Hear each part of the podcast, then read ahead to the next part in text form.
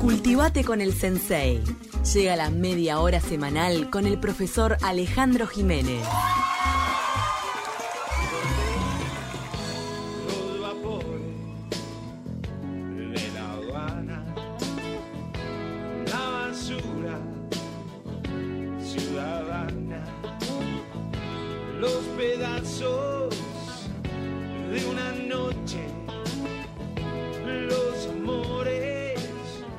Bienvenido, Ale Jiménez, ¿cómo estás? ¿Cómo andan? Eh, buen día, buenos saludos varios. A Camila, felicitaciones, que no la había visto. Muchas gracias, Ale Jiménez. Sí, este, ¿sabés que mi señora es extraterrestre? Que es fan. Le mandamos un abrazo está enorme. Está siempre en, en, pendiente. En, en, pendiente de sus eh, informes de, de, de, de Telemundo. Recordame el nombre sí. de tu esposa. María Milka. María Milka. El chocolate. ¿Qué más? Hace años que no escuchaba una Milka. Sí, sí, conozco Milka. Milka. Conozco, conozco. Milka. Bueno, y a Fernanda, bienvenida. Muchas gracias, muchas gracias. Para estar en un programa de televisión, bueno, este. Bueno, estamos escuchando a Nickel, ¿no? Un grupo histórico, esta grabación Bandone. Del año noventa y uno. Hay un video muy lindo de este, de este, el, el clip de este tema. Candombe de la aduana. Que es en, en el puerto, ¿no? Que hay varios famosos, además, que uno lo tiene que ver hace treinta años, lo veo hoy, por ejemplo, está... Alguien que estuvo acá en esta casa, Daniel Figares, por ejemplo, está en ese, en ese video. ¿Aparece Daniel Figares? Sí, recién hace treinta años. Aparece Jorge Temponi también en una... En una sí. O sea, eh, claro, se ve no, que reclutaron a algunas personas, ¿no? Y bueno, por supuesto, la banda, aquella banda, que ahora se va a juntar de vuelta, según me dijeron, parece. Sí, algunos algún, de sus integrantes se están reuniendo. Para algún toque. Bueno, y esto el candombe de la aduana, que esta, esta letra tan, tan conocida, ¿no? Que... que yo leyendo la letra, por ejemplo, digo, conejos de la galera del puerto. Yo pensé que era, era conejo de la galera del puerto. Es conejos de la galera del puerto.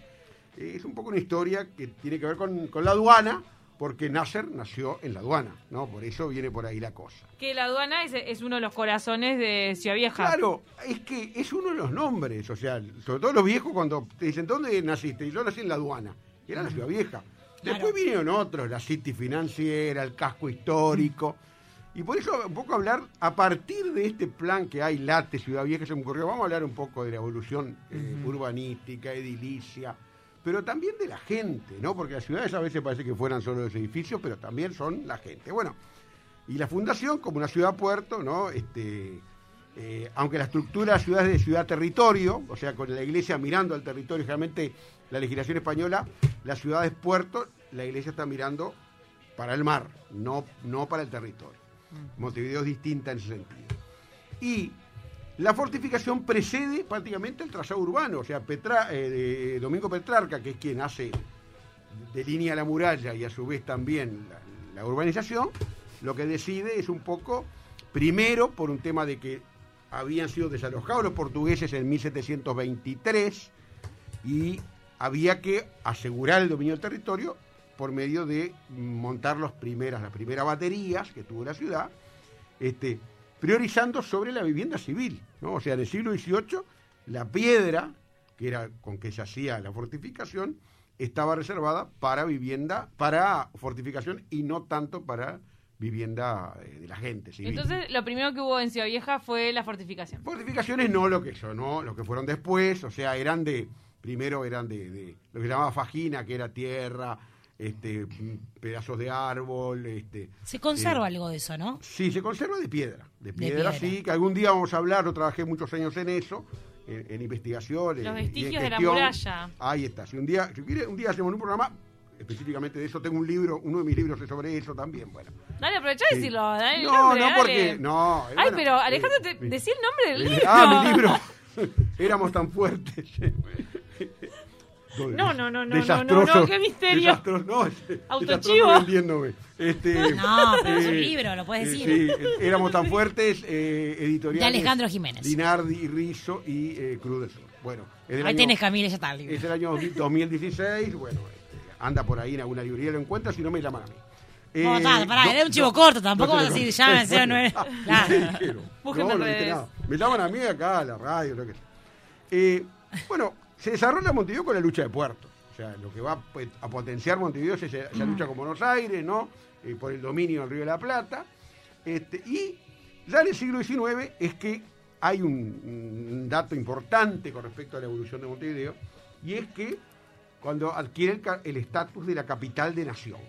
O sea, pasa de ser un puerto importante del Imperio Español a ser la capital de un país que, de los países que surgen luego del proceso de independencia.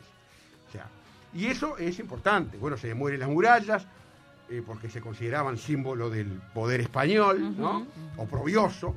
Y se, se piensa en la ciudad nueva. O sea, la ciudad vieja y de lo que es la Plaza Independencia hacia Ejido, lo que se llama la ciudad nueva, la, esa urbanización que está pensada por eh, el ingeniero José María Reyes. ¿Puedes decir por qué se llama Ejido Ejido? Ejido porque hasta ahí llegaba, según se dice, el tira de cañón, y hasta ahí eran los terrenos, o sea, que no se podían eh, ocupar por una razón militar, hasta el Ejido. Porque desde sí. la muralla, si vos disparabas un cañón, ah, llegaba de la hasta... Independencia, de la Ciudadela, ahí va. Hasta eh, el tiro cañón llegaba hasta Ejido, ahí no podía haber eh, construcciones por un tema militar, ¿no?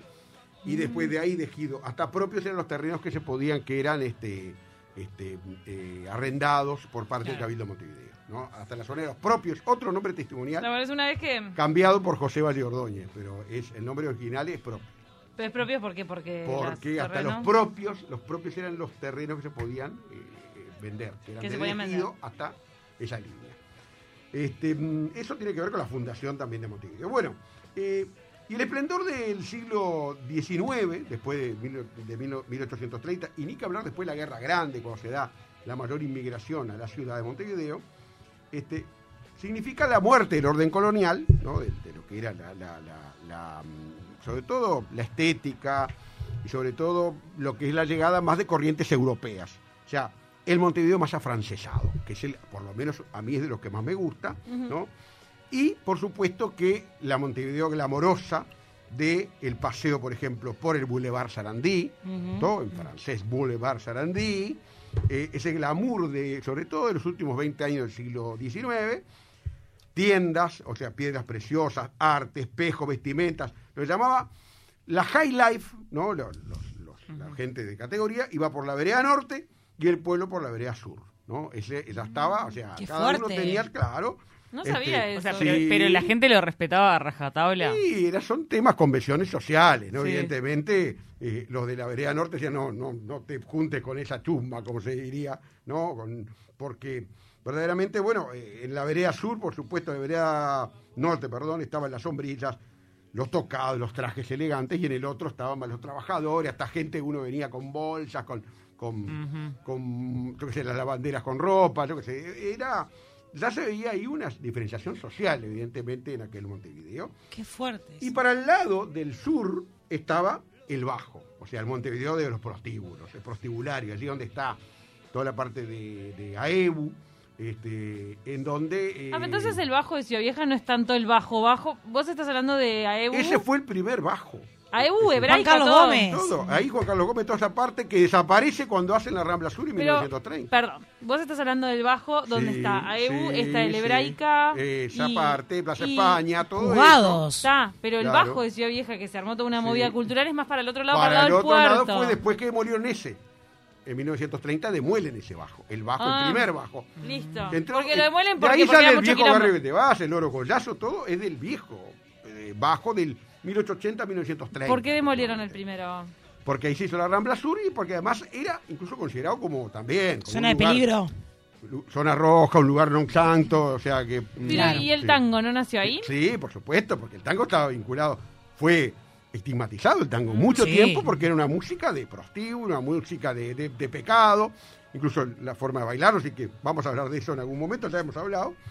Bueno, en definitiva vamos a ver que este, allí eh, en el siglo veinte se consolida el modelo urbano ballista, está clarísimo, ¿no?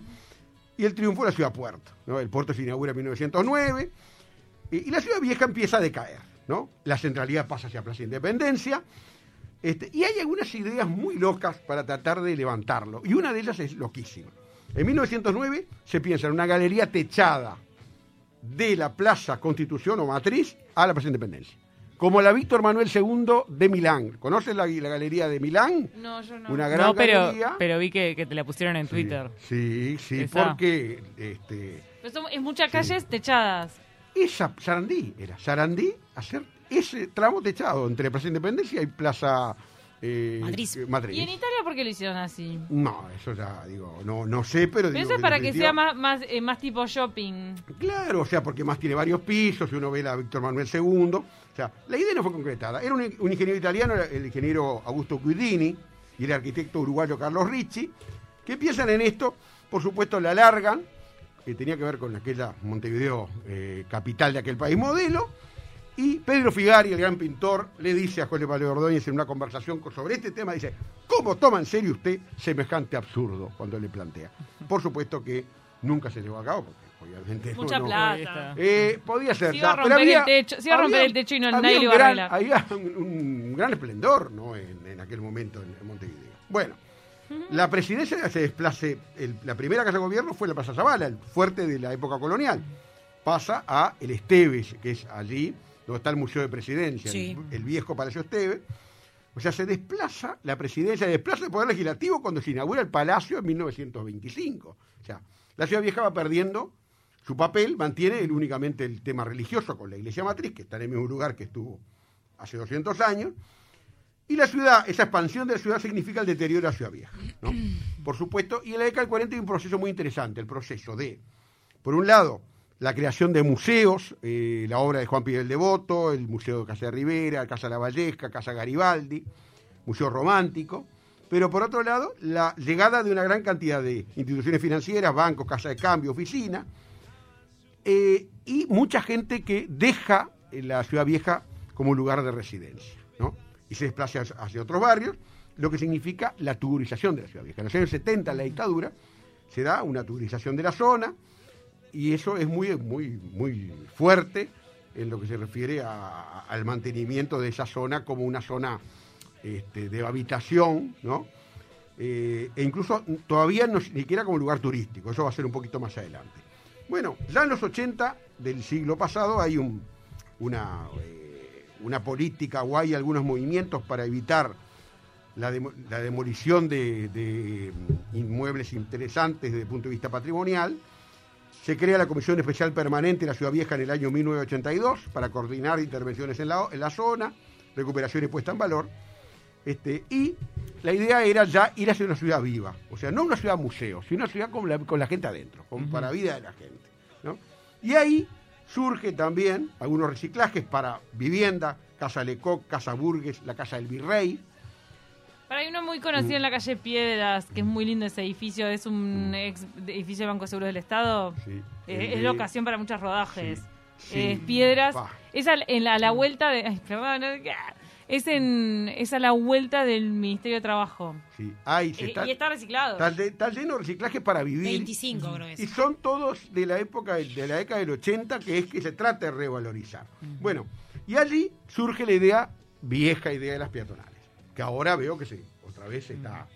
Hay un par, está, está sí, la Sarandí, pero es sí, castellano actualmente. Eh, Sarand- y Reconquista también parte, es semi-peatonalización. Es Reconquista, lo tengo acá. Ah, ¿Reconquista es semi-peatonal sí, ahora? Sí, no, va a ser, eh, de acuerdo al proyecto, es ah, Reconquista. Ah, yo estaba mencionando Re- la actualidad. Reconquista, Rincón y Colón son las que están eh, pensadas para hacer semi-peatonales.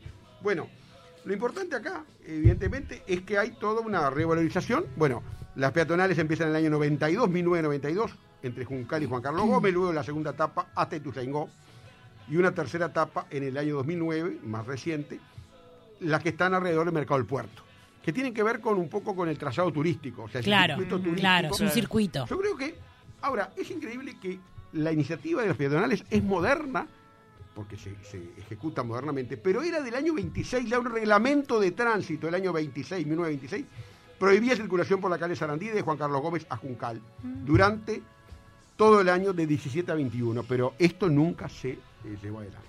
¿Ya? O sea, se planificó, o sea que, pero ya en el veintiséis, mil novecientos veintiséis, o sea, casi noventa y cinco años, se hablaba de las peatonales como una forma de generar una ciudad más amigable y más favorable al turismo, ¿no? Después esas peatonales se tienen que poblar de comercios, sin duda, que, sin duda, que sean copados y que alcance, que, que, que atraigan gente. Sí. Para eso de repente que hay que también sumar incentivos, ¿no? Claro, por supuesto, a nivel cultural, por ejemplo, museos que se está el MAPI, el MAPI, el Museo Gurbich en dos mil cinco, el del Carnaval dos mil seis, el Figari en el dos mil diez, sí, el rescate y preservación de las murallas, que ahí yo me corresponde la calidad de ahí, participé en algún momento, mm. eh, a, en, a partir de al, al pie de la muralla, que era una institución que funcionaba en, ese, en esa dirección. El rescate del ex, del ex Banco de Londres de Stalinae en el dos mil doce, ¿no? Ah, ahí la calle Zavala, el ex Banco de Londres, o sea, viejas infraestructuras, por ejemplo, financieras, que eh, se, se usan con un, una finalidad cultural, ¿no? Para el Día del eh, Patrimonio recomiendo re, ir al, al... Que se viene en octubre. Es ahora en octubre. dos y tres, ¿no?, de octubre. Sí. El edificio del B I D. Voy a estar haciendo algunas cosas que después ya les contaré. Ah, ya, ya contaremos, ya contaremos. Después sí. lo decís. Sí. El... Eh, para Bartolomé Mitre y Rincón, sí, es el edificio del B I D, y sí, lo recuperaron muy lindo. Ahí sí. invirtieron eh, el Palacio mucho Colón, dinero para que quede. Palacio ahí Colón, va, era un palacio, palacio y, y quedó bien lindo recuperado. Exactamente. Se puede Pero, visitar. Ahora, yo digo, para ir terminando, digo, y ahí sí sabemos que hay gente, por ejemplo, que está muy eh, entusiasmada con la Ciudad Vieja, por ejemplo, Antonio Ladra, que trabaja en esta casa, se, he hablado con Antonio, muy contento de vivir, que esté viendo en la Ciudad Vieja, Antonio, por ejemplo, ejemplo. Pero yo creo que hay algunos aspectos fundamentales: seguridad, alumbrado, limpieza, servicios, ¿no? Con, esto contribuye al turismo y de volver a hacer este, eh, la Ciudad Vieja un lugar de, de residencia. Para mí es fundamental eso. Y este plan en donde la, la, la, la, la eh, ingeniera Cósela, la intendenta, dice la Ciudad Vieja merece estar a la altura de su historia. Yo creo que es muy importante. Ojalá. Eso. Hay una serie de, de iniciativas, nuevos espacios públicos, Este, fortalecer la, la, el anillo circulatorio de transporte, creación de un nuevo borde sur sobre Reconquista, eh, mejorar fachadas históricas, rehabilitación de viviendas, o sea, huertas urbanas, por ejemplo, plantea la Intendencia en este plan Late Ciudad Vieja, que en definitiva es nuevo, pero no hace más que tomar eh, cosas que ya existían o iniciativas que ya existían y potenciarlas y tratar de, de hacer de ellas, o sea, una contribución a que a que el, la zona pueda claro. revitalizarse nuevamente. Nos manda mensajes, Raúl dice, si van al restaurante La Corte, que queda ahí en Plaza Matriz, eh. el sótano bodega tiene las paredes de piedra que eh. supongo deben ser parte de la muralla. Sí, no, lo, lo voy a explicar porque hay lugares en donde están, en el museo, por hay, ejemplo... Hay paredes antiguas, pero que no son la muralla. En el muralla. Museo Andes mil novecientos setenta y dos, donde está el Museo de los Andes, que es por Rincón, ¿no?, en la cuadra del Centro sí, Cultural Rincón. De España. Allí hay también en el, en, en el subsuelo. Muchas veces se, se, se trajo resto de muralla y se puso, se hicieron paredes, pero no es que sea parte de la muralla. O sea, hay muchos lugares que... Ah, sí, trasladaron con, parte, trasladaron no parte, sabía. Re, rocas. Cuando se demolió la muralla en mil ochocientos treinta y uno, se empezó a, a demoler. Hubo gente que se llevó parte y, claro. y hizo una pared. En, en ¿Te lo llevas gratis? Tipo sí, recuerdo souvenir. Sí, estaba... todo eso ahí para... para escombros. Y con ladrillos. Claro, escombros históricos, ¿no? Sin ninguna duda. Y los reutilizabas. Así que, bueno, este en definitiva voy a terminar con Arana. Creo que Arana siempre hay que mencionarlo. El otro día estuve con él en la exposición de Espinola Gómez. El uh-huh. patrimonio urbano de Montevideo, como el, el de toda ciudad, no es material, sino principalmente espiritual. Ah. Con la gente, con las, las autoridades solo no, no van a poder hacer nada si no tienen a la gente eh, apoyando y participando. No, y tienen que ser muy, muy partícipes lo, los que viven en Ciudad Sin Vieja, duda. Los inversores. Hay gente con mucho dinero y muy buen gusto que vive en Ciudad Vieja y que lo eligió. Y los que trabajan en Ciudad Vieja también. Sí. Yo hace treinta años que trabajo, bueno. Este, ¿Qué, ¿qué fue que explotó? Ah, no, fue... No, perdón, perdón, perdón. Sí. ¡Tupper! Muy bien. Era un... Es un sticker del tamaño. Sí, ya sí, ya que nos tenemos que ir porque veo que estamos casi... Sí, ya la, estamos en la hora. Está, eh, el lunes que viene le propongo una cosa. Vamos a bailar el Pinicón. ¡Opa! Me encantó. Sí, me Pinicón. Gustó. Y encantó, pará, con, con relaciones. Sí, sí, sí, con relaciones. Sí, claro. No, a conversos. A ustedes. ¿Qué decir versos? A ustedes y a la audiencia que vayan pensando relaciones. Dale, que manden no, no, relaciones. No, no, no, no. Pam, pam, pam, pam, pam. Vamos a hablar un poco de la historia de Pericón, que se propone como patrimonio nacional. Muchísimas gracias, Ale. Un gusto.